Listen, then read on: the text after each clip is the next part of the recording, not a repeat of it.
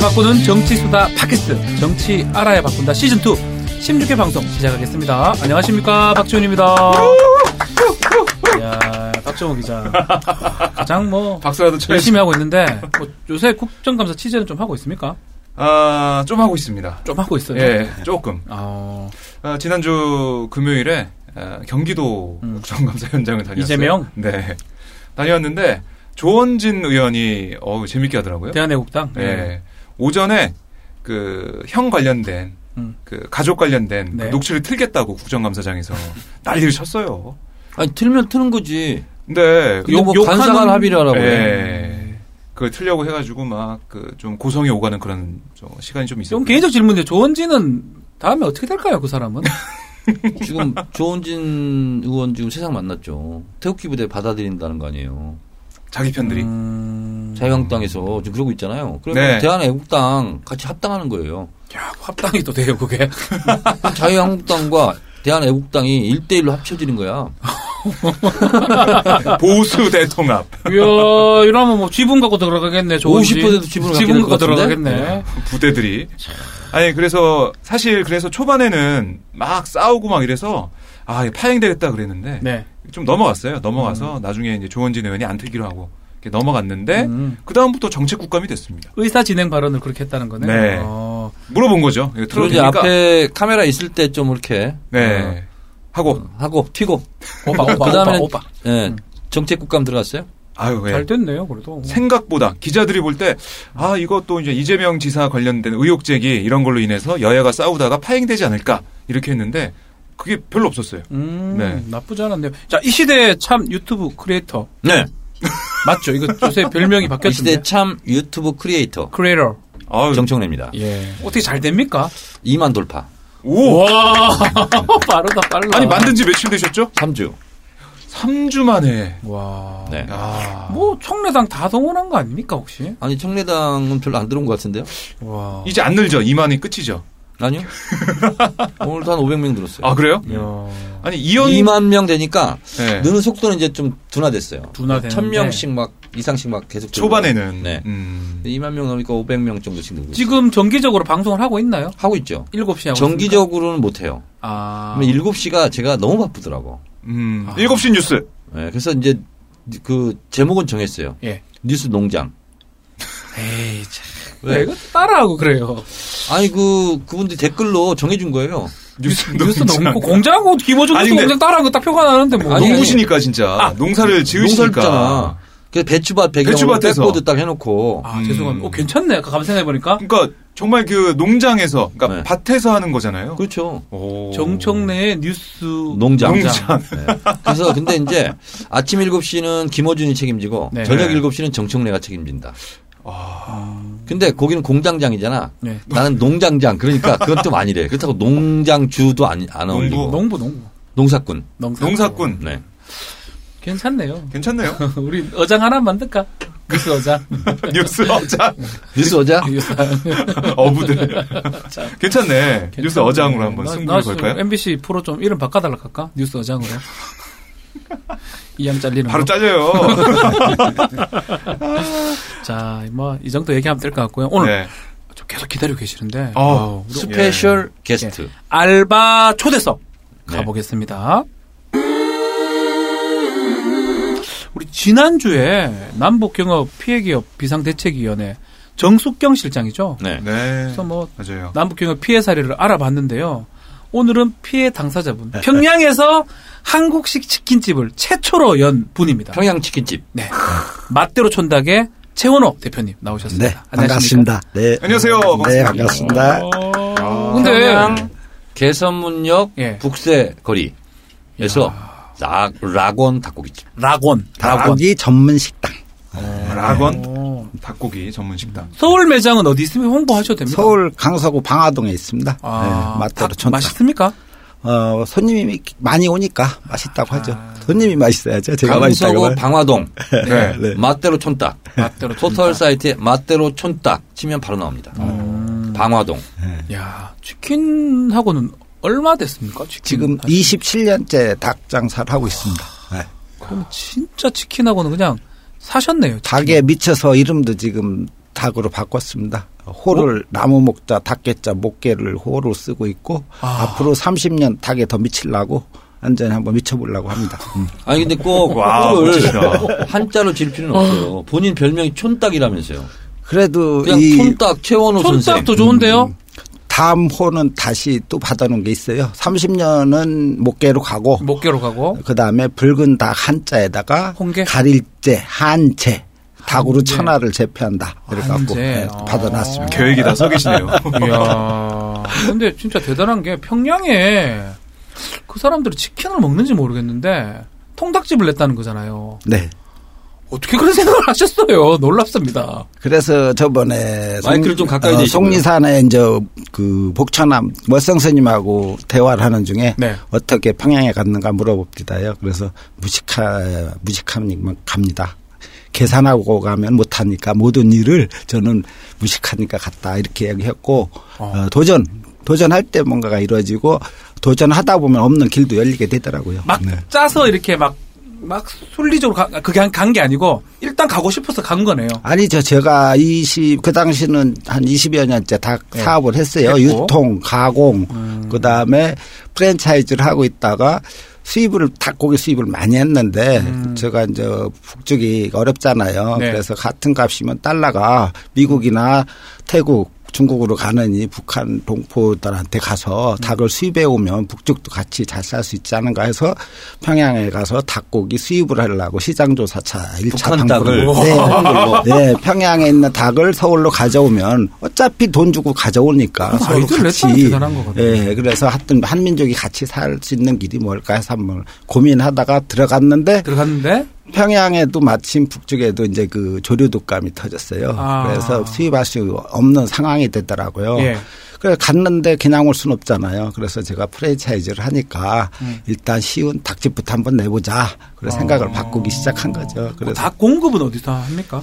닭은 어차피 여기서 올라갈 수가 없으니까 아. 평양에 있는 닭을 쓰고 닭의 조리에 들어가는 부재료, 소스나 아. 양념, 그 기타 부재료는 서울에서 이제 남포를 통해서 평양으로 가게끔 그렇게 계획을 야, 잡았죠. 제가 말레이시아 한번 간 적이 있는데 KFC를 한번 간 적이 있어요.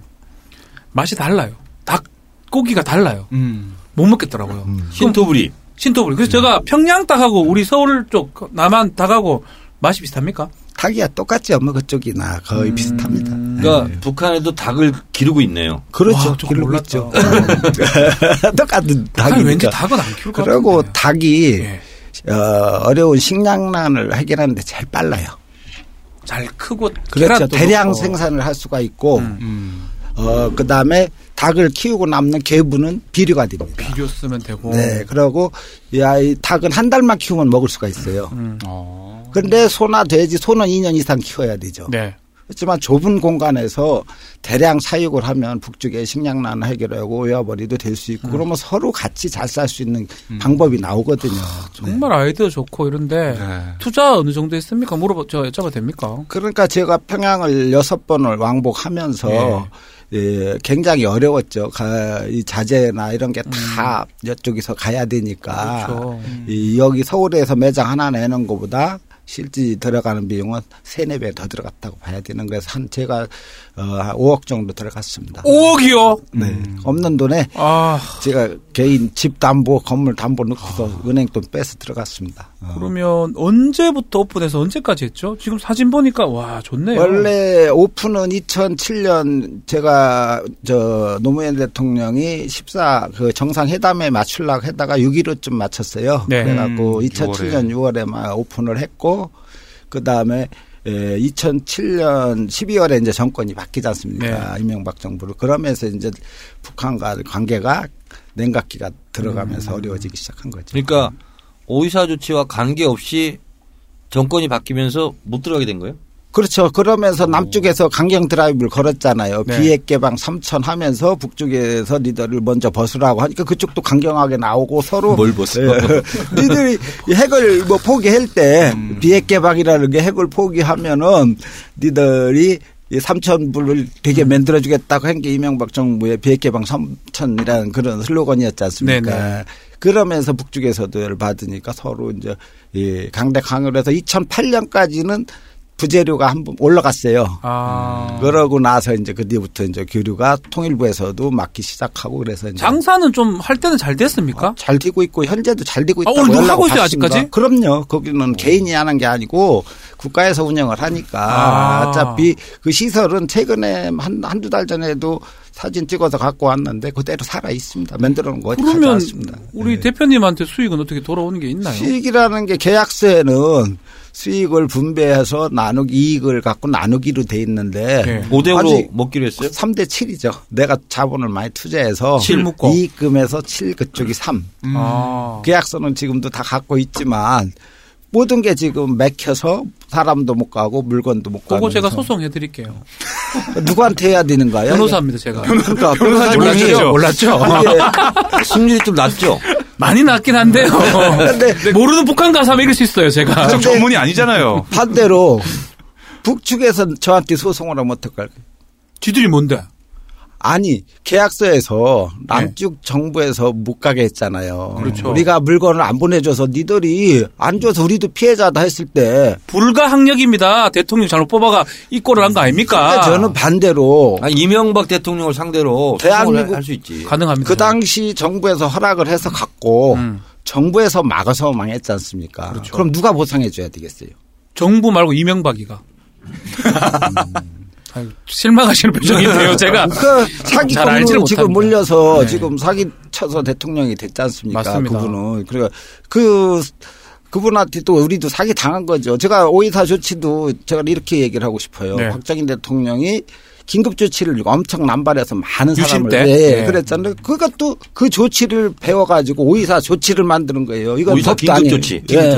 이름도 네. 비싸, 예. 비싸겠죠? 그래서 애매하게 유탄을 맞은 게 남북 그 경협 사업자들이에요. 그렇죠. 북한에다가 저 말고도 상당히 많은 사람들이 평양에 우리 지난 시간에 투자했다가 들었습니다. 예. 진짜 많더라고요. 예, 어, 피눈물 그래서 나더라고요. 이- 이런 상황이에요. 그런데 어디가 사선에 그 당시 이명박 정부 박근혜 정부 때는 어디가 얘기하면 오히려 빨갱이 소리 듣고 그러니까 말 조심해야 되고. 뭐 그냥 완전히 숨죽이고 살았지만 그래도 지금까지 죽지 않고 살아 있으니까 근데 앞으로도 얼굴은 좋으세요, 계속. 제가 계속 드리지만. 속 없이 사니까 얼굴이 무슨 뭐 피해본 분 같지가 않아요. 와, 어. 속을 비우니까 요즘 더 그러니까- 행복해요. 어. 아, 네. 제가 가게를 가봤어요. 네네. 방화동 어, 맞대로 줬다 방화동에. 갔는데 우리 사장님이 지금은 굉장히 지금 인내력을 발휘해서 절제하고 있는 거야. 음. 가게 있는데 1분 1초도 안 앉아 있어요. 아, 뭐. 왔다 갔다 왔다 갔다 해요. 부지런하시네요. 무지하게 산만해. 아, 제가 만 8년째 네. 하루도 쉬지 않고 이 닭장사를 하고 있습니다. 네. 와. 네. 오늘은 그러니까 방송 때문에 조금 일찍 음. 네. 나오셨어요. 나오시는 그래, 거예요? 오늘도 오전에 저 7시까지 많이 팔아놓고 그리고 와. 지금 왔습니다. 북한에서는 무슨 그 메뉴가 많이 팔렸습니까? 북한 분들 뭘 좋아해요? 뭐 치킨, 거기는 양념치킨도 있나요? 거기? 전혀 똑같아요. 그런 불닭, 개념이 불닭. 없고 아, 다 그런 개념이 없고 이제 예. 큰 식당에서 아. 네. 한 메뉴로 닭튀기 정도 들어가 있어요. 닭튀김. 전문점이라는 개념이 없어요. 그러니까 아, 치킨집 해가지고 그런 치킨 게 파는 게 없고 아니라 식당에서 음. 그냥 일반 식당에서 닭 메뉴 하나 정도 있었는데 처음으로 이제 그 닭, 닭 전문점 그래서 낙원 닭고기 전문 식당이라는 식당이라고 식당. 하는데. 예, 전문 식당 이렇게 예. 뭘 많이 팔렸, 뭘 제일 많이 팔았어요? 서울에 있는 제가 세팅된 메뉴를 그대로 다 넣었죠. 아. 저 아이드 칼라 사진에 우와. 보면은 닭꼬치 뭐 이렇게 다 들어가 있는 게 그거입니다. 사진이 지금 어, 보이네요. 네, 저기 봐- 화면으로. 여기 서울에서 예, 음, 찍어서 맛있겠다. 저기다 맛있겠다. 다 그렇게 했고 저 아, 옆에 하다못해 생맥주도 카스 하이트를 어. 올려 보냈어요. 네. 그 서울에서 예. 어. 이렇게 대동항 맥주 더 맛있지 않나요? 네. 아니 그 기계를 기계를. 기계를? 기계 그렇게 해서 다 올려갔는데 북한 분들이 좋아하던가요? 물론 아, 귀하니까 좋죠. 아, 난리 없어서 납니까? 뭐. 몇 평이나 그럼요. 했어요? 매장이 한 120평 됩니다. 크다. 엄청 크네. 예. 그럼 종업원도 많았겠네요. 그렇지 한 20여 명 되죠. 이번에 수산시장 말고 저기를 우리 문재인 대통령하고 가셨습니다. 제가 그거를 가셨으면 글을 얼마나 아. 많이 올렸어요. 청와대 쪽에다 문재인 대통령하고 김정은 치맥. 위원장이 제가 만든 정상이 치맥. 네, 치맥 파티 좀 하고 왔으라 오라. 그리고 2차 또 이해, 이해찬 대표가 저 올라갔잖아요. 14 행사 네, 때. 네, 네. 그때도 좀 가서 그 식당에 가서 닭고기 이 같이 치맥 좀 하고 와라. 이렇게 얘기를 하고 음. 북한 정부나 남한 정부나 같이 네. 민간인이 만드는 작은 치킨집 하나를 못 지켜주면서 통일 얘기하는 거는 우습지 않느냐. 맞는 한번 가서- 네, 말인데 예, 하나 다. 그러니까요. 정청년이 좀 도와주시죠. 네. 뭐 하셨음? 아 죄송합니다. 예. 여보세요. 예. 지금 돕고 있어요. 네. 아 참 딱 거기서 했으면 딱 좋을 뻔했는데 네. 아쉽다. 아, 저희 올라가서 저희 평양 가면은 꼭 가보겠습니다. 가보세요. 아, 예. 예. 진짜 가보겠습니다. 저 언제가 될지 사진이 지금 모르겠지만. 음. 공사기 전 인테리어 공사기 전 사진이에요. 저걸 아까 보면은 이제 완전히 개조해가지고 다 리모델링한 그 공사 사- 현장 사진도 다 있을 텐데 그, 렇게 만들어 놓은 거예요. 저거를. 음, 네. 작곡이 전문 식당. 낙원 예, 식당. 처음에는 이제 맞대로 저희 상으로 쓰려고 음. 굉장히 많이 싸웠어요. 저, 거기서. 이게 정해준 거죠 북한 근데 당국에서.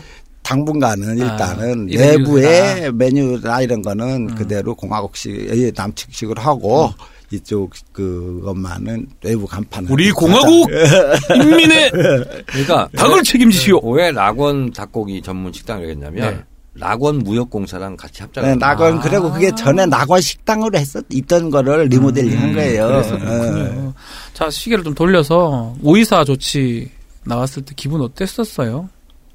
완전 체념한 상태였지 않습니까? 집도 경매 날라갔지 건물도 팔려서 지금도 아직도 월세 살고 있는 상황이면서 지금도 내가 가져 소유했던 건물의 세입자로 지금 월세 내고 지금 거기서 지금 8년째 장사하고 있어요. 건물주셨는데 조그만 건물 하나 갖고 있었어요. 음. 그 닭집이 건물주였어요? 지금 하는데? 네. 그 아. 지금 그 닭 건물이 제 거였는데 지금 뭐, 아, 아, 그렇구나. 네. 아 속상하다. 속상하다 진짜. 그 지금 한 치킨집에 네. 건물주였다가 세입자로. 세입자. 세입자로 전락했는데 네. 그래도 안 도망갔어요.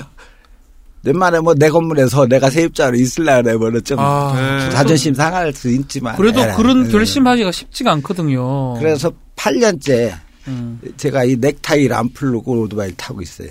365일 여름이나 겨울이든 넥타이 패고 매구서 치킨을 넥타이 휘날리면서 오, 배달하고 어, 존경합니다. 있습니다. 그 이유는요? 대단하십니다. 예. 제가 원하는 거 이룰 때까지는 안 풀겠다. 뭐 와신상담이라 할까 그런 그런 음. 각오로 앞으로 이 제가 꿈이 있으니까 그 꿈을 이루기 전까지는 넥타이 안 거의 풀고 뭐 있습니다. 네. 김어준이네. 김어준이요. 예.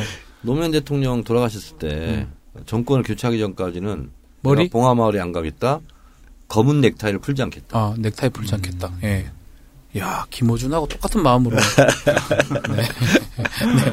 자 지금 같이 북한에 이제 평양에 내린 데 가서 했던 기업가들 좀 많을 거 아니에요. 네. 그분들하고 뭐 모임 같은 것도 있고 있나요? 그 지금도 교- 교류는 계속 전화 통화도 하고 어. 있고 하는데 지금 다들 어려, 어렵니까. 다 어렵죠, 예, 거의 다. 지금은 어, 거기다 이번에 보상도 못 받은 분들이 음. 상당히 많아요. 그러니까 네. 힘이 없으니까 참 어디 만나서 밥 한 끼 먹을래도 서로 밥값 내기도 어려울 정도로 그런 상황이 사람이 음. 그 잘 많아요. 네. 나가던 그 기업가 또 어떤 사업하신 분들이 네. 나라 믿고 국가 믿고 한 거잖아요. 그래 했는데 네. 음. 정권이 바뀌었다는 이유로 네. 이렇게 어쩌면 토사구팽 같은 그런 느낌이 들기도 하고 억울하실 것 같아요. 뭐 극단적인 선택하신 분들도 있다고 들었거든요. 너무 억울해가지고. 네, 예. 그렇죠. 자 지금 피해 지금 회복을 한다고 하는데 우리 대표님은 좀 받았었습니까?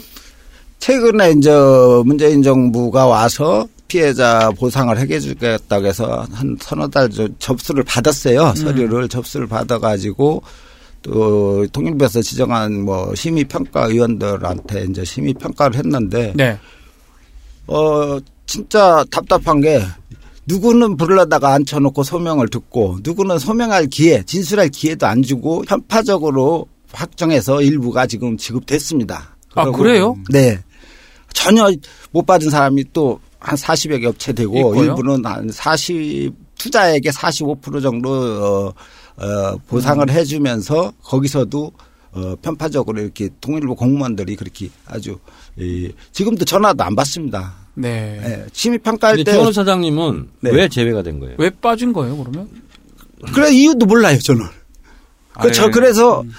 통일부 어. 담당자한테 전화를 수없이 하면서 해도 메모 남겨놓고 전화 해달라 해도 전화도 오지도 않고 지금까지 묵묵부답입니다. 그리고 의원님, 통 힘좀 A- 써주세요. A4 용지 하나에다가 예. 보상 제로 제로 그거 한 장 왜 이유도 그러지? 음. 없어요. 어, 이 부분은 제가 네. 예. 협조하도록 하겠습니다. 이거 진짜 이 말 들으려고 저희 모신 겁니다. 오님 약속 항상 지키시거든요. 그 왜냐면 힘이 없어서. 아, 밖에서 야인이 되니까 우리가 뭐 할 게 없다 진짜. 빨리 들어가세요. 정 의원님이 많이 도와주셨어요. 돌아가- 우리, 아, 돌아가세요. 예, 의원님이 들어가셔야 돼요. 그 현직에 계실 때도 그쵸. 저 음. 국회에서 기자회견도 많이 도와주시고 현장에 와서 그 많이 도와주셔서 그나마 이 경협 피해자를 위해서 진짜 열심히 도와주신 분은 딱 한 분밖에 없어요. 제가 딱 한 아, 분이 있습니까? 진짜? 여기 앞에 계신 정 의원님 민주당에서 빼고는. 아무도 안 없어요. 합니까? 아. 제가 와. 그각 거기다 글을 많이 이제 페이스북에 올려도 네. 아. 뭐 답글 하나 없습니다. 더 더 답답합니다. 예. 제가 국민들도 이걸 잘 모르셨잖아요. 그러니까 지난주에 저희도 정숙경 실장님 말씀을 듣고 그때 알았어요. 그때 저희는 개성공단 얘기하나 보다 네. 했는데 알고 보니까. 알고 보니까 딴 음. 이런 데잖아. 1세대 우리 기업가들이 계셔, 계신 거잖아요. 아이, 지 오죽하면 징역도 갔다 오시고 있는 분도 지금 저도 여기 이 자리 불러내도 불러드릴 수 아, 있는데. 다음에 징역 갔다 온 분 부를까요? 그래, 그분도 한 300억 가까이 아. 평양에다가 공장 졌다가 사기로 몰려서 한 3년. 양복 하신 분이에요? 아니, 그분은 저 스테인레스 공장하고 음. 박스 공장에다 투자를 했다가. 음. 네. 진짜 억울하다 진짜. 씨. 예, 그래도 그분도 이번에 제로. 오늘 어, 무슨 기준으로 누굴 주고 그러니까 누굴 네. 안 주고 그래요? 동일부 공무원들이 자기 입맛대로 어, 똑같은 상황에서 누구는 주고 또 누구는 안 줬어요. 새끼들 그리고 안- 억울해 아니, 새끼들 가만 죽겠는 게 그거예요. 나는 차라리 그러지? 제가 그 자리 심의평가 의원들한테 예. 내가 가서 이- 이런 이런 과정을 설명할 수 있는 기회라도 한번 줬으면 이렇게 억울하진 않죠. 음, 아니 차라리 아- 안 주면 다 안 주든가 주려면 다 주든가 해야지 아무 기준도 없이 안 주고. 그래서 주고. 지금 피해자들끼리도 이제 갈등이 돼갖고 서로 받은 놈들은 받은 사람끼리는 에, 받은 놈들이고 못 받으신 못 받은 분들이고 예. 놈하고 똑같이 이제 갈등이 생기는 거예요. 싸우시고. 남남 갈등 있듯이 그런 게 생기네요. 그럼 그렇죠. 안 피해자끼리도 받고 지금 못 받는 기준이 아무 기준이 없을 수는 없거든요. 있겠죠 뭔가 있겠죠. 뭔가 있을 것 같아요. 그러니까 뭐예요? 그못 줬다는 그 안 준다는 이웃에도 답변을 와야 하는데 음. A4 용지 한 장에다가 등기로다가 피해 보상 제로 제로 두가 그것밖에 안 왔어요. 이유 처분의 이유가 없이 없이 왔다는 그냥 거죠? 왔어요. 행정소송감인데 이거. 그, 그, 그리고 또 두 번째 저 교역자들 준다는 것도 문자로 전화 문자로 안 됩니다. 그것밖에 없어요. 이유서도 없어요. 또 심지어 그때 한 번은 저 그 변리사들한테서 소명할 기회를 가서 변리사한테 그랬어요. 당신이 현장 가보지 않고 무슨 근거로 거부를 할 수 있냐. 당신 판단 똑바로 해라. 그러니까 여기서 판단 못하면 판단 유보라고 해라서 사인까지 받았을 때 판단 유보라고. 네. 그런데도 제로로 옵니다. 실제 시- 심사했던 그새 변리사다 맡겼던 담당자한테 당신이 판단할 근거 없으면은 네. 유보라 판단 유보라고 해줘라. 음. 그럼 유보라도 해줘야 그러니까 자 본인이 사인 해줬어요. 음. 그런데 결국 통일부에서는 제로. 안 된다. 제로 보상금 제로. 이거는 뭐 네. 뭐 알아봐야겠네요. 조건이 우리 어떤 에, 조건인지. 오마이뉴스 기자입니다. 이래 봬도 네. 그러니까 한번 알아봐서 오마이뉴스 기자도 한번 알아보고. 네. 예. 어, 우리 정찰바에서 파견한 예. 네. 어, 오마이뉴스 박정 기자. 박정우 기자. 네네. 통일부를 상대로 취재해 주세요. 할 수 있죠. 할 수 있죠. 네, 할 수 있습니다. 진짜 이건 필요한 것 같아요. 기준을 아- 알아야 될 거 아니에요. 기준이라도 우리가 알아야 알자. 되죠. 그렇죠. 네. 취재해 볼게요. 아, 그럼요. 그건 취재해서 우리 충분히 알수 정치 있으니까. 알바에서 이 취재 내용 밝히고요. 또 의원님 혹시는 또 뭐 어떻게 할 수 있으면 그 내용도 밝히도록 그러니까 하겠습니다. 똑같은 상황에서 누구는 조건이 똑같은 사람에서 누군 주고 누군 말이 안 줬다. 되지. 그래서 그건 말이 지금 안 그게 되지. 아. 더 분통이 터지는 거예요. 예. 야, 네. 말이 안 되는데. 예, 사실 이게 좀 잘 정리가 돼야지. 이게 이 정- 남북 정리가 잘 돼야죠. 경협이 잘 되고 남북 음. 평화가 있었을 때 다시 또 들어가는 올라가는 기업가들이 생기겠죠. 네. 요즘 경협이 뜬다고 해서 많이들 얘기를 네. 하는데 제가 얘기하는 게 그거예요. 1세대 경협 피해자들 보- 피해 보상 없이는 네. 다음에 또 투자했다가 정권 또 바뀌어버리면 또 망할 텐데 어떤 정신 나간 사람이 투자를 하겠느냐. 하겠냐고. 뭐 제2의 오이사 네. 조치가 또 예, 생기고. 그것을 해서 제도적으로 앞으로 이걸 사례로 해서 좀 예, 준비를 많이 좀 해주셨으면 좋겠고 지금도 며칠 전에 뭐 평양에다가 어, 모란봉약수협에다 뭐 식당 하나 하자고 또 어떤 제안도 왔었어요. 아, 왔어요? 네, 왔어도 저는 할 수가 없어요. 그리고 지금 또 준비하는 사람이 많, 많지 않은 후배도 며칠 전에 만났는데 그 친구는 해운을 하다 보니까 벌써 발이 빨라. 단동에다 사무실 내고 음. 어, 북한 선언들을 지금 필리핀 선언이나 이렇게 미얀마 선언을 많이 쓰니까 그 선언을 벌써 이제 이렇게 들여다 쓸 그런 계획 접는 사람 북한 선언을 쓰겠다. 네, 그런 사업도 하는 사람도 인력 있고. 회사예요, 그러면? 그렇죠. 지금 어. 준비를 하고 있어요. 야. 그 네. 이게 근데 남북 경협이 활성화 되려고 하는데 그런데 그 사람도 마찬가지예요. 또 자기 돈 투자해서 사무실 내고 막 다 해놨다가 네. 정권 또 바뀌어서 또 바뀌면 그러면 또 정권 안 또 막- 바뀔 것 같아요. 걱정이 바뀔 많죠. 일은 그게 근데 하고 이분들이 있는데.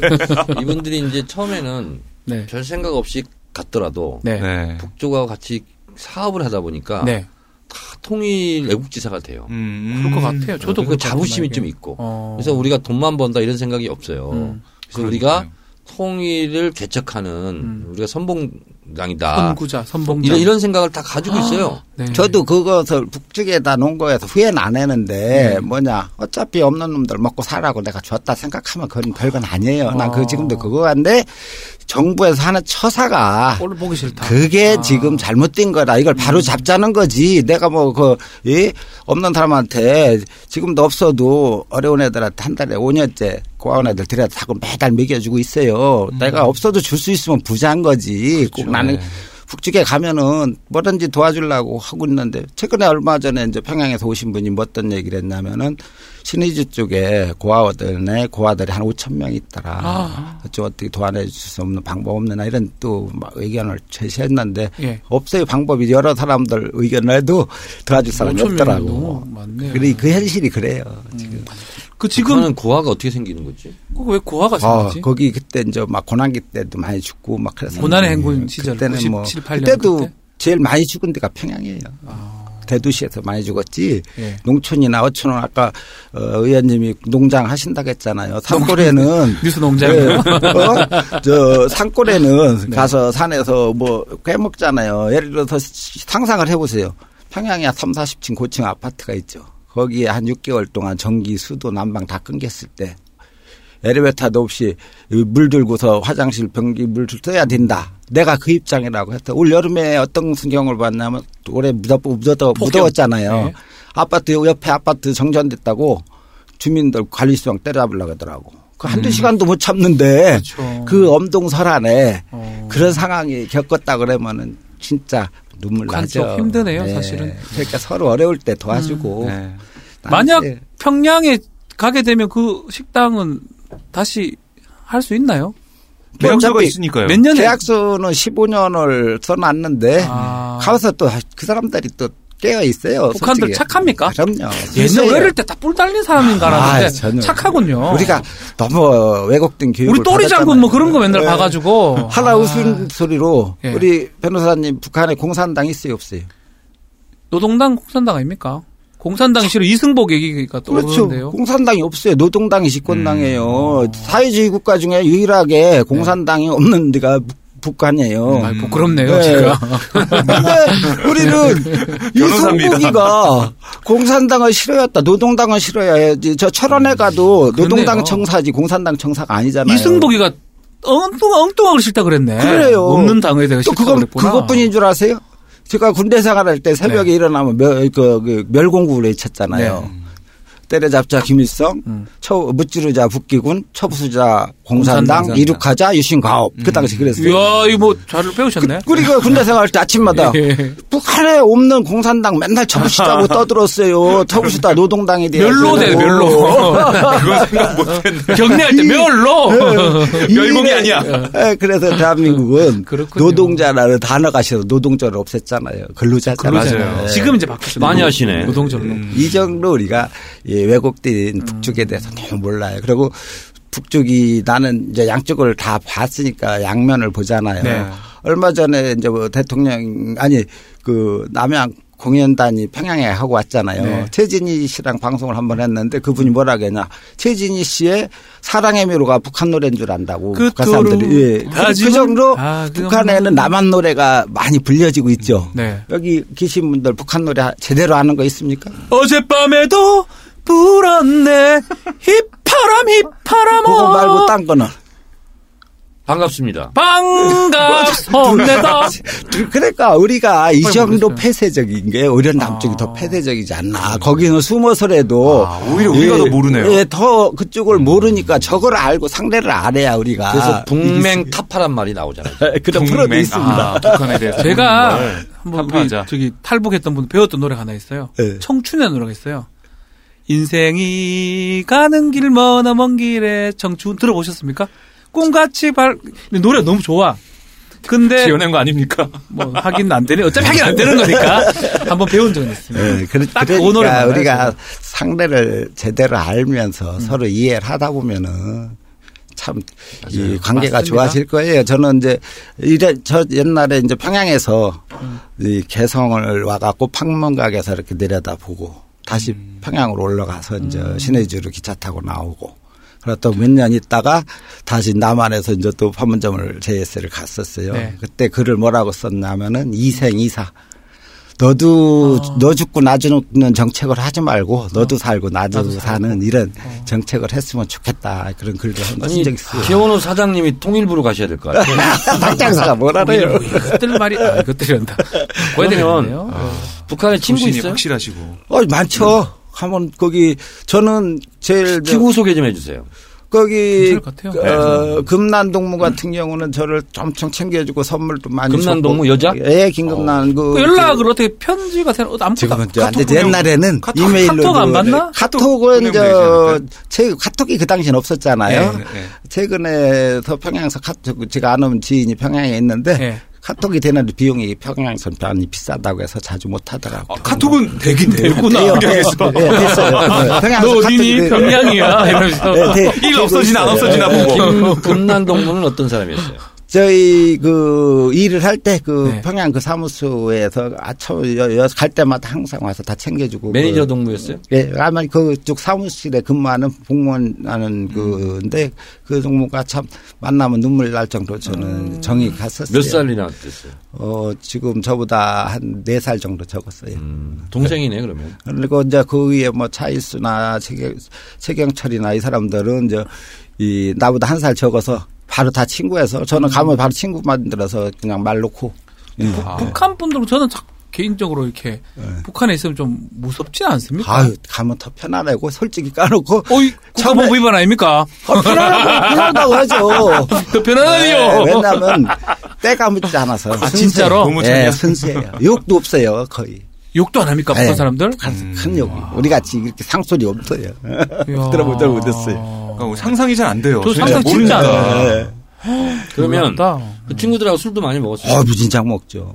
어, 밤새 먹고 막, 그, 예, 새벽 네 다섯 시까지 먹고, 묘양산, 그, 계곡에서 고기 구워서 밤새 묘양- 먹고. 묘양산 네, 가고 그, 향산, 묘양산 올라가다가 예. 어? 폭포 밑에 가서, 야, 우리 기 한번 받자. 해가지고, 둘이서 반스까지 벗고, 아. 헐딱 폭포 밑에서 사진도 거기서. 찍었고, 어, 이렇게 했어요. 이거 어, 그 동무가 어떤 동무래요? 어, 저, 개, 개동무라고. 예, 음. 개동무. 개씨요. 개, 개씨. 개, 개, 예. 성이 개, 개. 개동. 예, 개, 예. 잠을 어디서 잤어요? 저는 고, 고려 호텔에서 항상 호텔. 먹었어요. 특급 호텔이죠 고려. 예. 호텔. 예. 진짜 듣, 들어보니까 너무 놀랍기도 하고. 와, 그렇습니다. 저희가 2주 연속으로 계속 놀라고 있습니다. 그 평양서 이제 또 교회 가서 예배를 이제 또 드렸어요. 그 칠골 교회도 있- 교회가 두 있어요? 개가 있어요. 평양에 봉수 장충 성당으로 그 성당이 성당이고 어. 칠골교회, 칠골교회 봉수교회. 봉수교회 가 칠골교회 가서 예배를 드리고서 그래서 다 녹화 예배 상황을 보고 이제 남쪽에서 올라간 성경책도 있더라고요. 그런데 전부 다 나이 먹은 사람들이 많아요. 그래서 물어봤어요. 어떻게 젊은 사람이 왜 없느냐 했더니 여기는 어려서부터 주체 사상 교육을 받아서 젊은 사람들 안 옵니다. 젊은 사람 절에 간다. 아, 예. 그래서 아닌가요? 어. 제가 또 그 아예 다음 날은 종교생활 안 하는 것 같아요. 또그 다음 날은 또 절에 갔어요. 아, 절에 어. 갔어요? 네, 가서 절에 갔더니 또 스님이 목탁 두드려 주면서 연불을 해주시더라고. 어. 그래서 그 안내원이 어티 선생은 어제는 교회 가고 오늘은 절에 가고 어떻게 된 겁니까? 그래서 쉽게 저는 닭장사입니다. 하나님한테도 닭 좀 많이 팔아달라 그랬고 부처님한테도 닭 좀 많이 팔아달랬습니다. 그리고 꿀꿀 웃고, 웃고 말았어요. 어차피 제가 신조가 네. 닭장사지만 닭으로 어, 닭하고 정치 안 섞고 닭하고 종교 안 섞으면 닭장사 잘하는 거지. 아우, 좋다. 예. 이거 섞어버리면은 잡탕돼요. 그래서 저는 어디 가입된 것도 없고 그래야 그래야 내가 자유롭죠. 여기서 잠깐. 네. 북한에는 종교가 있는가? 있습니다. 어? 없지 않나요? 1992년 네. 사회주의 헌법을 개정하면서 음. 68조 모든 국민은 종교의 자유를 갖는다. 어. 그래서 종교의 자유가 있고요. 어 그래서 불교, 기독교, 천도교, 천주교 네개 종교네요. 네 개 종교가 어. 있고요. 그리고 어, 김일성 종합대학에 종교학과가 있습니다. 아 그래요? 그럼 네. 인정하는 거네 완전히. 그래서 근데 이제 주체 사상이 있기 때문에 어, 그렇게 많이 뭐 신도들이 많은 건 아니에요. 음. 그리고 김일성 주석이 그런 얘기 했어요. 하나님을 믿어라. 음. 다만 조선인의 정신은 놓지 마라. 음. 그렇게 얘기했고요. 김일성 주석 자체가 기독교 집안입니다. 음. 어머니 이름 자체가 강반석 여사예요. 반석. 예. 네. 그러니까 반석교회 막 이런 거 있잖아요. 예. 그렇죠. 그리고 아버지가 김영직인데 어, 거기도 독실한 음, 기독교. 크리스찬이고. 음. 네. 그래서 북한에는 종교가 없다 하는 것은 편견입니다. 야, 이런 것도 알게 되네요. 없는 줄 알았는데, 이때까지. 아, 그러니까요. 제가 91년 2001년도에 6.15 1주년 때 평양 갔을 때 네. 어, 장충성당에 갔었습니다. 아하. 그 장충성당에 가면 김주석의 에, 친구 스웨덴인가요? 네. 루이저 린제라고 음. 또 하나의 조국을 쓴 작가, 네. 여류 작가가 루이저 린제 종을 선물했어요. 음. 그래서 장충성당에는 루이저 린제 종이 있습니다. 그걸 제가 올라가서 만져봤어요. 와. 이번에 교황이 가게 된다면 가겠네요. 거기도- 거기 그게 가겠네요. 장충성당에 갈 겁니다. 음. 만질 볼 수 있겠네, 교황이 간다면. 네네 그렇고요. 아 이건 좀 올라가야 되니까 아. 교황님은 좀 불편해서 안 갈 수도 있고 음. 그리고 북한에는 신부가 없기 때문에 교황이 갈 수 있겠냐 근데 음. 남쪽 신부들이 가서 미사 집전을 많이 했습니다. 우리 사제가 올라간다는 네. 거죠. 아, 그럼 우리 사제가 되겠네요. 올라가시죠. 어. 그래서 말도 통하고. 평양 그쪽은 서울대교구 소속이랍니다. 아, 그래서 파견 신부를 파견 보낼 수 있죠. 교황 음, 음. 충분히 가능하네요. 네, 어, 그러면. 네. 이상 북한 소식을 마치겠습니다. 아유, 제가 코너 속의 코너. 코너 세 코너. 자, 이제 마지막으로 문재인 정부한테 좀 바라는 점 뭐가 있을까요? 그러니까 민간인들 교류가 네. 완- 완전히 활성화가 돼야 풀립니다. 지금 음. 그 큰 틀에서는 들어가는데 속에 지금 들어가질 못하고 있지 않습니까? 그러니까요. 민간인들이 자유롭게 갔을 때 음, 저는 저 중국하고 대만 관계를 한번 얘기를 해주고 싶어요. 네. 한 10여 년 전만 해도 중국 대만이 그렇게 저기 그렇죠. 했었거든요. 그런데 중국에 가면 대만 식당들이 체인지 무진장 많았었어요. 아, 그런 식으로 먹거리로 풀어줄 수 있고 아. 민간인들이 자유롭게 가서 사업을 할 수 있으면 자율적으로 나머지 풀려지고 그다음에 정치와 경제는 분리를 시켜라. 경제하는 사람들은 경제 뭐 장사꾼들이 자기 이익으로 해서 갈 수 있는데 그걸 왜 막습니까? 그냥 편안하게 교류할 수 있는 것 좀 풀어줬으면 좋겠고. 진짜 통일부 장관 같아요.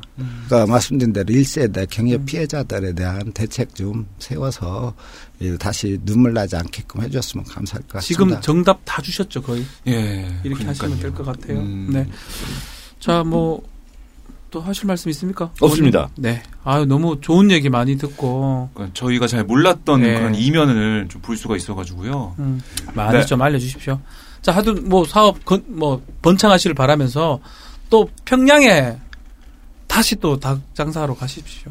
어, 제가 식당. 시작했으면 끝장을 봐야죠. 남아 입지 출향객이고 지약불성 사불기다. 남자가 뜻을 세우면 고향을 떠난 나그네가 되고 네. 만약에 그 뜻을 이루지 못하면 죽어서도 고향을 찾지 말라고 안중근 의사가 그 아. 말을 하셨더라고. 가실 네. 때 우리 저희 데리고 평양 낙원 식당에 같이 한번 같이 가서 치맥하면 좋겠죠. 아, 거기서 생맥 한잔 대동강 마시면 맥주가 좋겠다. 예. 말했으니까 같이. 그러니까요. 그 라- 락원 닭고기 전문 식당 거기서 뭐 잠은 못 자죠. 예. 잠은 거긴 방은 없습니다. 예, 방은 없어요? 네. 식탁에서 없는 그러면 네. 고려 호텔하고 얼마나 떨어져 있어요? 거기서 다 가까워요. 한 10분에서 15분. 아. 걸어서 가세요? 네. 걸어면 조금 멀고 차로 한 15분 거리. 북- 북한 걸어가도 총 맞진 않죠. 그런 거 없어요. 제가 없네요. 하나 더 넣으면 새벽에 혼자 조깅을 했다가 처음에 그때 가서 무식하잖 무식하면 어? 네. 용감하다고 했잖아요. 오, 혼자 혼, 조깅. 호, 텔에서 나와갖고 깜깜한데 평양 대단하시네. 역광장으로 해서 막 돌아왔어요.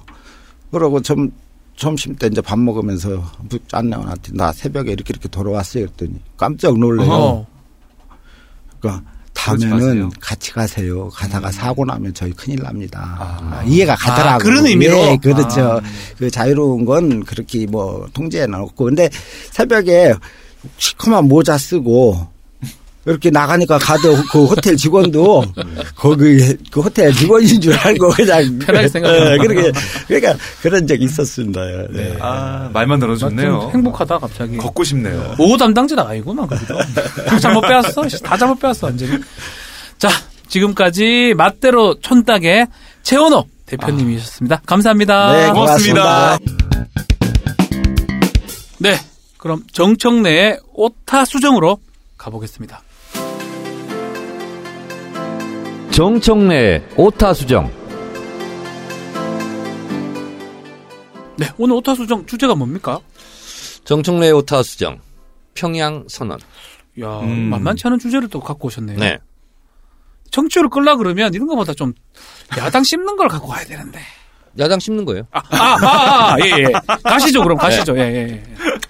오늘 자유한국당이 호떡지 불난 것처럼 야단- 난리 법석을 떨더만요. 야단 법석이에요, 난리 법석이에요. 뭐죠? 야단 법석이죠. 음. 야단 법석이죠. 네. 네. 어, 문재인 대통령이 국무회의를 통해서 평양 선언을 서명했어요. 네. 그걸 가지고 위헌이다 음. 이렇게 얘기를 했어요. 근데 위헌이라고 얘기하는 것이 위헌이에요.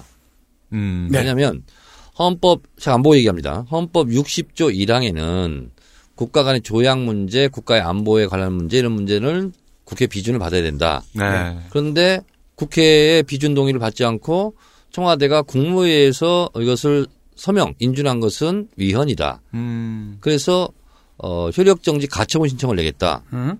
자유한국당이 이렇게 나왔어요. 이거는 반헌법적 무식의 소치입니다. 아, 어떤 거죠? 어, 남북 간의 관계는 네. 국가 간의 거래로 보지 않습니다.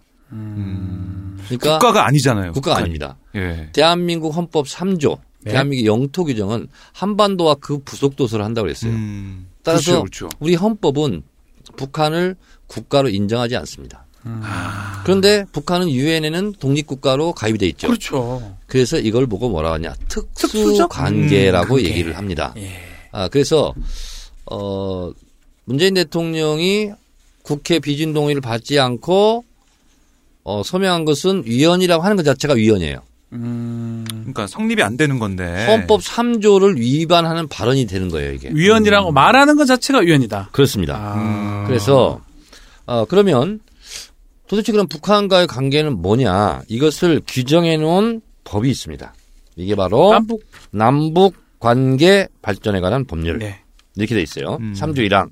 남한과 북한은 통일을 지향하는 과정에서 잠정적으로 형성된 특수관계다. 특수관계다. 특수관계. 그래서 우리가 북한을 오고 갈 때 입국 출국이라고 하지 않습니다. 나라 국자를 쓰지 않아요. 출경. 출경, 출경, 입경, 입경. 이렇게 얘기합니다. 네. 경계를 넘나든다. 그렇죠. 그렇네요. 음. 음.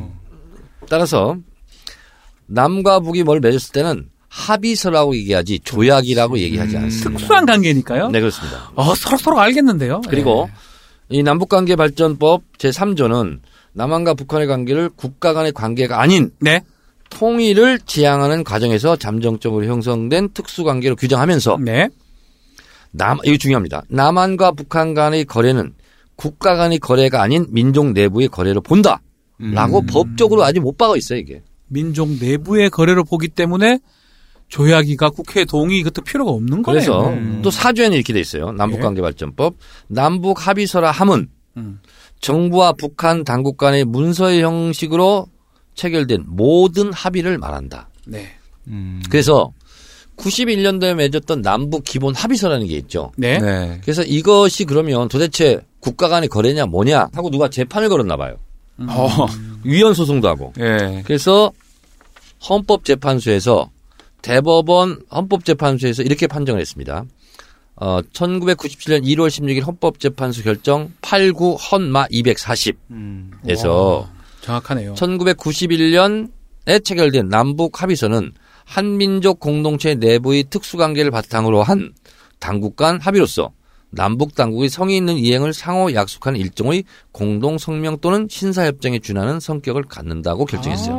아, 그리고 2년 뒤 대법원에서는 예. 1997년 7월 23일 1991년 체결된 남북 합의서는 나라와 나라 사이의 관계가 아닌 특수관계 사이에 택- 채택한 합의 문서로서 남북한 당국이 각기 정치적인 책임을 지고 상호 간의 그 성의 있는 이행을 약속한 것이긴 하나 법적 구속력이 있는 것은 아니어서 네. 이를 국가 간의 조약 또는 이에 준하는 것으로 볼 수 없다. 라고 이미 음. 대법원에서 그럼 판결했죠. 자유한국당 이런 것도 전혀 모르고 이렇게 하는 건가요? 모르고 하는 것 같아요. 에이 설마요. 모르고 한 것 같아요. 변호사 법률가가 그 수, 수, 수, 수십 명 있는데 아니 무슨 당이 그걸 청와대에서 당을 그렇게 분명히 쉽게 생각- 진짜 법제처의 그렇습니까? 유권 해석을 받고 했을 의뢰해서 건데. 위헌이 아니고 국회 어. 비준사항이 아니다라고 하면서 국무회의를 통해서 이거 의결한 거거든요. 그렇죠. 그렇죠. 그러면 본인도 찾아봐야 될 거 아니에요. 음. 야, 그럼 정말 엉망인 건가요? 그 구조가? 그러니까 이게 이제 한국당 주장이 뭐냐면 제가 좀 설명을 드리자면 이거예요. 그러니까 아, 김성태 원내대표 표현이 이랬습니다. 모법이 만들어지기 전에 시행령을 먼저 만드는 거다. 그리고 애 낳기 전에 출생신고하는 거다. 뭐 이렇게 얘기를 했어요. 네. 그러니까 427 평양 선, 아, 그 판문점 선언을 음. 국회에서 비준 동의해달라고 하면서 그게 모법이라 본 거죠. 그게 통과되기도 전에 지금 국회, 아, 그 국무회의에서 국무회의에서 이걸 음. 통과시킨 것은 말이 안 된다. 자, 이거는 이렇게 보시면 돼요. 판문점 선언 있잖아요. 4.27 판문점 선언, 이게 부속 이행 합의서거든요. 사실은. 네. 평양 선언이. 그러니까 근데 4.27 판문점 선언도 사실은 국회 비준 동의를 안 받아도 돼요. 음. 받아야 되는 이유가 뭔지 아세요? 예산이 들어가기 때문에 그래요. 돈 때문에. 돈 때문에 예산. 그런 거예요. 아. 자, 돈은 국회에서 의결을 해, 해야 되는 거죠. 그렇죠. 예산이. 왜냐면 그 이전에 이런 걸로 했던 적이 아마 없으니까요. 없으니까. 음. 그래서 국회의 의결을 거쳐야 되는 거예요. 그것도 국가 간의 조약이기 때문에 국회에서 비준 동의를 받아라 하는 것은 아니에요. 그렇죠. 음. 예산 때문에 그렇습니다. 국회에 동의를 받는 근데 이건 건데 예산 들어가는 게 아니거든요. 아니죠. 네. 음. 그러면 헛다리를 짚어도 한참 잘못 짚은 거네요. 그렇습니다. 음. 그래서 그러면 평양 선언이라는 게 뭐냐? 네. 뭐 시간이 오래 지나서 뉴스 홍수 그랬을 테니까 대체적으로 뭐냐면 이런 거예요.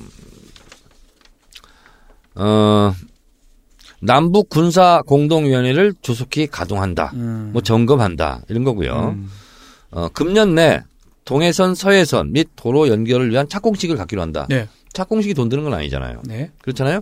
그리고 남과북은 조건이 마련되는 데 따라 개성공단과 금강산 사업을 우선 정상화하고 네. 서해 경제 공동 특구 및 동해 관광 공동 특구를 조성하는 문제를 협의해 나가기로 했다. 협의. 그러니까 뭐 이런 것들이에요. 이돈 드는 거 하나도 없네요. 음, 없어요. 그리고 예를 들면 이런 거예요. 우리가 얼마 전에 산림 분야 지금 뭐 10개 종묘장 뭐 현대화한 사- 네네네. 하기로 했잖아요. 산림 분야 협력의 실천적 성과를 위해 노력하기로 했다. 뭐 음. 이런 거고요. 그다음에 돈 안 드는 거예요.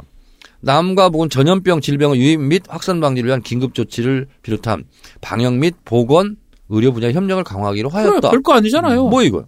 그리고 이산 가족 뭐 상설 만나러. 면회소를 네. 하자. 그리고 평양 열단 10월에 와서 공연한다. 네. 뭐 이런 것들이에요. 그리고 2032년 하계 올림픽의 남북 공동 개최를 유지하는 유치하는데 협력하기로 협력하기로 했다. 했다. 뭐 이런 것들이에요. 음. 그래서 그- 그리고 뭐야? 어 이제 이거는 좀 정치적인 거죠. 뭐 동창리 엔진 시험장과 미사일 발사대를 유아, 유아, 유관구 전문가들이 참관하에 우선 영구적으로 폐기하기로 했다. 음. 음. 김정은 위원장은 문재인 대통령의 초청에 따라 가까운 실내 서울을 방문하기로 했다. 그렇죠. 뭐 이런 거예요. 다. 그게 뭐 평양 공동 선언의 주된 내용이고 음. 그렇습니다. 그것을 인준했다는 거네. 그것을 국무회의 통해서 비준. 그렇습니다. 비준을 음. 했다는 거네. 네. 뭐 그리고- 유연적 발상이야 이게. 이 새끼들 아니에요. 예, 아니 그러면 우리 야당을 많이 해보셨잖아요. 네. 야당이 여당을 공격하려면 논거가 확실해야 되는데 왜 이렇게 논거가 허점이 많죠? 어, 저도 그것을 이해할 수가 없어요. 야, 아, 난 이런 야당이 다 있는 세상에.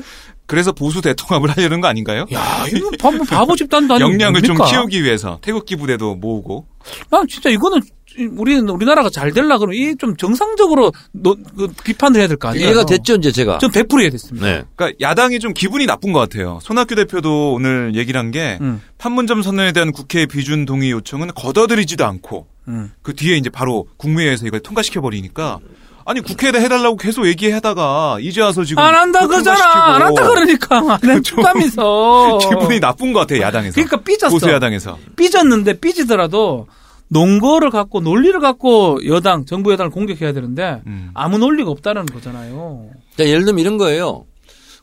국정교과서를 폐지하라. 네. 이거 대통령 명령으로 가능한 거였어요. 그렇죠. 그렇잖아요? 예. 이게 대통령 명령에서 국정교과서 안 하기로 했잖아요. 음. 근데 왜 대통령이 멋대로 해? 국회 허락 안 맞고 하는 거하고 똑같은 거예요. 음, 그러니까. 비유가 딱 맞네요. 딱 맞네요. 그렇죠. 음. 그렇잖아요. 예전에. 예. 아, 국회 비준사항이 있고 아, 비준사항이 안 비준사항이 있잖아요. 네. 이건 안 비준사항이야. 어. 차라리 안동이 사항이고. 손학규가 마- 손학규 대표가 말한 것처럼 네. 내용이나 이런 것들을 짚는 게 맞지 음. 위헌이라 이런 말을 그러니까 하면 안 된다는 손학규가 거잖아. 그런 식으로 하니까 항상 손학비를 맞지. 손학규 대표는 뭐 언제까지 저거 하고 있을까요?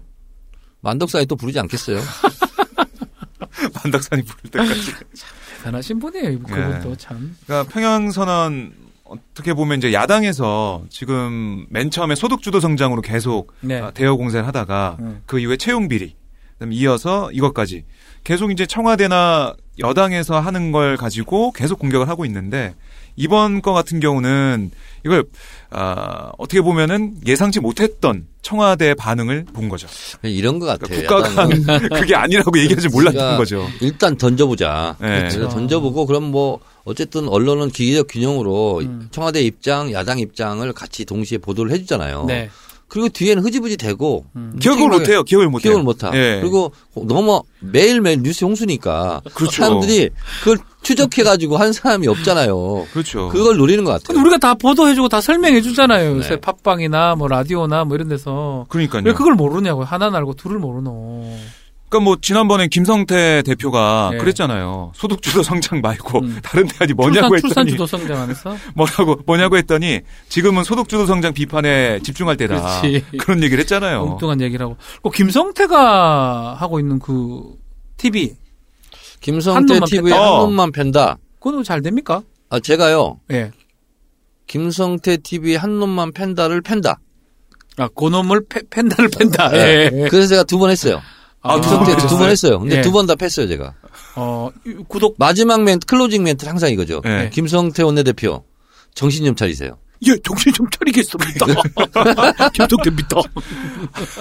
아니 보니까 뭐 홍준표 전 대표도 TV 홍카콜라 그거 한다고 어, 하고 만든다고 하던데, 예, 홍카콜라. 만든다고 하고 예. 경쟁자가 점점 많아지는 것 같아요. 정치인 유튜브. 아 근데 이제 이 문화 컨텐츠 음. 산업이라는 것은 이것도 네. 일종의 문화잖아요. 그렇죠. 어, 민주주의의 토양에서 자라는 꽃과 열매거든요. 어, 음. 민주주의의 기본 정신이 없으면 확장성이 없습니다. 어, 저는 그분들이 성공하기 어렵다 이렇게 보고 있습니다. 아, 또 그, 그리고 콩카콜라가 뭐예요? 콩카콜라. 뭐야 그게? 그냥 그 자기. 아니, 엉망이 사이다- 왜요? 내 맘입니다. 홍준표예요. 시원하게 쏜다. 사이다는 아니고. 예. 코카콜라라고. 톡 쏘는 어, 뭐 그런 건데. 참나. 어. 이해가 안 가네. 진짜. 아니 이현주 TV는 2만 3천 명이던데요 구독자가 아 그래요? 예 두 달 정도 됐는데 거기 요즘 또 됐다고 오늘 뭐 합니다. 박정희 대통령 찬양을 했더라고. 뭔 살겠어요. 네. 사람이 그래 팍 바뀌어도 됩니까? 자유한국당으로 가려고 그러는 거예요? 영도로 간답니다. 그러니까 영도에서 준비하고 있다가 네. 이제 자유한국당과 자유한국당으로 가겠네요. 그렇죠. 바른미래당이 통합할 때 그때 낀 그때 좀 더 낑겨서? 목소리를 많이 내겠죠. 에이. 지금 박정희 전 대통령이 뭐 천재적이다 뭐 이런 얘기를 하던데 야, 방송에 저는 나와서 그 진짜 2000 몇 년이죠. 그때하고 사람이 확 바뀐 것 같아요. 2012년에 처음 당선됐죠. 당선됐을 때. 2012년 예. 그때 전략 공천 받아가지고 네. 당을 대표해서 어, 죄송하게 생각합니다. 그런 사람을 공천을 해가지고 말이야. 아 정말. 그러니까요. 참 그때 그 부끄럽습니다. 40대 40살이었나 뭐 그랬던 것 젊었어요. 같은데 네. 지금 젊잖아요. 예. 지금 70년생이 뭐몇 년생이죠? 그때 SO일 상무 음. 하다가 영입이 돼서 와서 뭐 신선하다 그런 반응이 있었고 그쵸. 이랬는데 이 전해철 의원하고 그 경기도당 위원장 그때 붙으면서 좀 이상해. 음. 아니 정치인이 저는 잘 모르지만 우리 우리 정청래 의원님 만약에 어떤 만약에 잘못된 선택을 했다 했다 하면 그러니까 한 번에 싹- 그냥 다 끝나는 것 같아요. 그 사람이 걸어온 길이 다 망치지는 거잖아요. 저는 그래서 지금 야인 생활하고 있는 게 맞다는 생각이 듭니다. 왜요? 지금 나 야인 생활하는 걸 즐기고 있어요? 아니요, 돌아가시라고요, 글로. 근데 죽으라- 그게 아, 죽 어, 죽다니요. 돌아가시라며. 국회로 돌아가시라고요. 어, 그래요? 그때 만약에 뭐, 뭐 무소속을 했다든지 뭐 이렇게 이래 해버리면 이현주도 좀 그런 택이잖아요. 한번 길을 잘못 뜨니까 사람이 완전히 이상이 돼버렸는데 그 그러니까, 지- 지조, 네. 소신을 유지하는 게 정말 중요하다. 피해 의식이 있었던 것 같아요. 자기가 뭐 친모도 아니고 친분도 음. 아무것도 아니고 아니니까. 음. 그냥 전략 공천돼서 왔으니까 세력이 없다. 내 목소리를 들어준 사람도 없고 그래도 친한 사람도 본인의 정치적 소신이나 여- 여- 음. 역량을 그대로 가야지 되려고 어디 딴 데 간다고 음. 이러는 건 안, 아니죠, 그렇죠. 사실은. 없다. 유권자가 다 알죠. 다 알죠. 그러니까 뭐 어쨌든 정정래 의원 왜 웃어? 음. 돌아가셔야 그렇죠. 된다고. 왜 웃어? 그 누구란 생각이 얘기 났어. 같아. 국회 가서 죽으라고. 아, 죄송합니다. 예. 국회 가셔야죠. 국회 가셔야 됩니다. 진짜. 아 근데 이제 네. 정치인 이런 거예요. 솔직히 정치인의 애환이랄까 이런 게 음. 있으면 어. 열 번 잘하가 잘 하다가도 네. 한 번 네. 삐끗하면 열 번 잘한 건 없어져요. 그러니까 지금 이렇잖아요, 이현주는. 잘 아, 없어지는 거거든요. 근데 음. 이 형님 뭐 잘, 잘한 것도 없어 지금. 별로 없지만. 네. 그러니까 그 이 오타 수정 평양 선언 나왔으니까 하나만 더 여쭤보겠습니다. 하시죠. 종전 선언 이건 어떻게 될까요? 네. 그러니까. 그래, 그거 연내 이게 된다고 너무 궁금하더라고요. 말씀하셨는데 예언 이 시대 참 네, 이런 예언가 거예요. 정청래 아니, 그러니까 의원. 이런 얘기가 나오더라고요. 종전선언이 꼭 정상들이 모여서 할 필요가 있냐. 실무선에서 합의를 하고 정상들이 따로 서명하면 된다. 아 그것도 있네. 이런 그게 얘기가 그거죠. 나오던데. 굳이 안 만나도 된다. 네. 예. 이런 것 같아요. 제가 트럼프 심리 분석학자로서 말씀드리면 네. 트럼프는 종전선언하는 게 그렇게 어려운 문제라고 안 본 것 같아요. 음. 그래서 6.12 이 싱가포르 회담 뒤에 언론에 브리핑하면서 네. 종전선언 금방 해줄 것처럼 얘기를 했어요. 맞아요.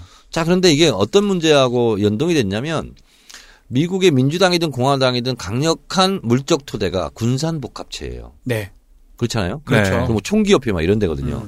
근데 종전선언을 하는 것은 상징적으로 어, 그럼 우리가 무기를 못 팔아먹는 거 아니야? 그런 이런 느낌. 음. 심리적 타격을 그들에게 줄 수 있어요. 전쟁이 끝나는 거니까. 음. 그렇죠. 그러면 11월 6일 날 중간 선거 해야 되는데 트럼프로서는 그게 손해다 이렇게 판단한 것 오 같아요. 마이 갓 맞네. 진짜 음. 그렇네. 맞네. 근데 그렇게 음. 판단한 것 같아요. 와. 그래서 종전선을 하더라도 중간 선거를 끝내놓고 음. 네. 해야 되겠다라고 판단을 하지 않았을까? 음. 그래서 더 퍼스트데이 1월 1일 이후 그 얘기를 하는 뭐 그건 언제 할지는 거라고 볼수 모르겠는데 있나요? 그런 문제가 하나 어. 있는 것 같고 네. 북한 김정은 위원장의 심리 분석가로서 제가 예. 말씀드리면 음. 이야, 음. 궁금합니다 또. 다 심리분석을 하세요. 김정은 위원장은 예. 네 개를 했어요. 음. 풍계리, 동창리, 뭐 유해발굴, 그렇죠. 뭐, 뭐 다 했잖아. 했죠. 예. 근데 우리 나는 네 개를 했다. 음. 근데 미국은 0.5개를 했다. 0.5개 한미 아, 연합 아, 군사 훈련을 중단시킨 거. 연기한 거지. 아, 중단다. 음, 연기한 음. 예. 영원히 유예, 취소한 게 유예. 아니잖아요. 네, 유예. 그러면 0.5개예요. 음. 그러니까 종전선언 정도는 나한테 선물을 줘야 되는 거 아니냐. 음. 김정은 위원장으로서 이렇게 생각할 수 있을 것 같아요. 그렇죠. 그렇죠. 주고받기니까. 아래. 네. 그렇죠. 음. 그리고 어, 트럼프 대통령이 뭐냐면 단계적 동시적으로 할 수밖에 없다. 북한의 주장을 동조했어요. 음. 네. 왜? 비핵화의 대상은 네 가지입니다. 핵 물질, 핵 시설, 음. 그 다음에 핵 지식, 핵지식. 예, 음, 학자들. 뭐 그런 거잖아요. 네. 네 개가 되거든요. 네. 근데 핵 지식 갑자기 없앨 수 있습니까? 음. 머리를 원자- 빼- 원자력 공학, 핵공학, 핵- 안 되죠. 없- 없앨 수 없어요. 음. 오, 예. 그래서 제가 봤을 때는 단계적 동시적 그게 북- 에, 비핵화하는 문제가 이게 굉장히 어려운 문제구나 쉽지 하고서 않다. 공부를 했던 것 같아. 트럼프 아. 대통령이. 어, 그리고 예를 들면 핵시설 같은 경우도 1년에 1, 2년 안에 못 없애요. 음. 왜냐하면 방사능 오염 물질 이것들 다 제거해야 되거든요. 네. 네. 재염 작업을 해야 되거든요. 그러니까 결국은 분리해서 대응할 수밖에 없다. 음. 다시 말해서 핵 물질과 핵 무기 이거는 단기적으로 할 수 있어요 마음 먹으면. 근데 핵 시설과 핵 지식은 단기적으로 못 하는 거거든요. 이렇게 이, 것처럼 트럼프 대통령도 이제 이해를 했는데 김정은 위원장으로서는 문재인 대통령한테 얘기했잖아요. 답답하다 왜 아이씨 아, 답답합니다. 그렇지. 답답하다. 그래서 오. 김정은 위원장으로서는 네 개를 했기 때문에 네. 종전선언하고 맞바꾸자. 일대일 교환.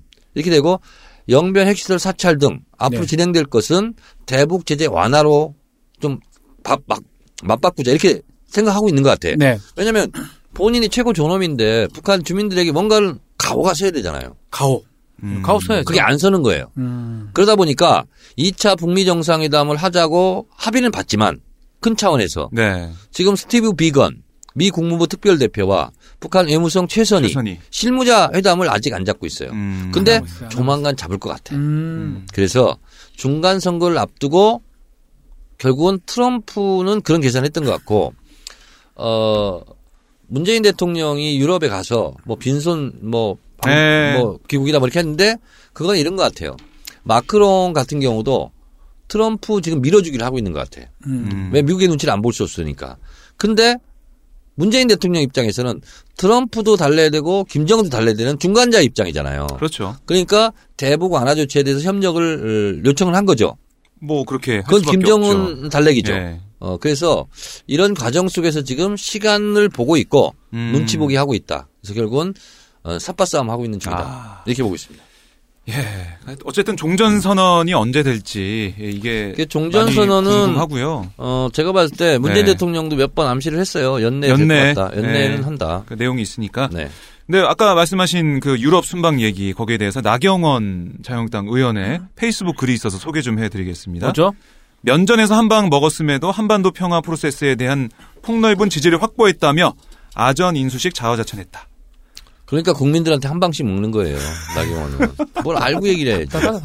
오천오천만 방. 아유, 답답하다. 교황이 이렇게 환- 교황한테 환대를 받고 한 게 있잖아요. 문재인 네. 대통령이 17개월 동안 진짜 공을 많이 들였어요. 네, 음. 네, 네. 음. 또 하나 있습니다. 나경원 의원이 나경원 의원 이렇게 페- 페이스북을 자주 뭐 봐가지고 지금 음. 뭐 당대표 나갈라 하나? 왜 그래 자꾸 예, 있어? 아이 뭐 준비하는 것 같고요. 그러니까 이번에 그 비준도 마이웨이 비준이다. 음. 국회도 야당도 군사합의에 대한 동맹국의 우려도 모두 무시한 채 마이웨이 비준했다. 뭐 이렇게.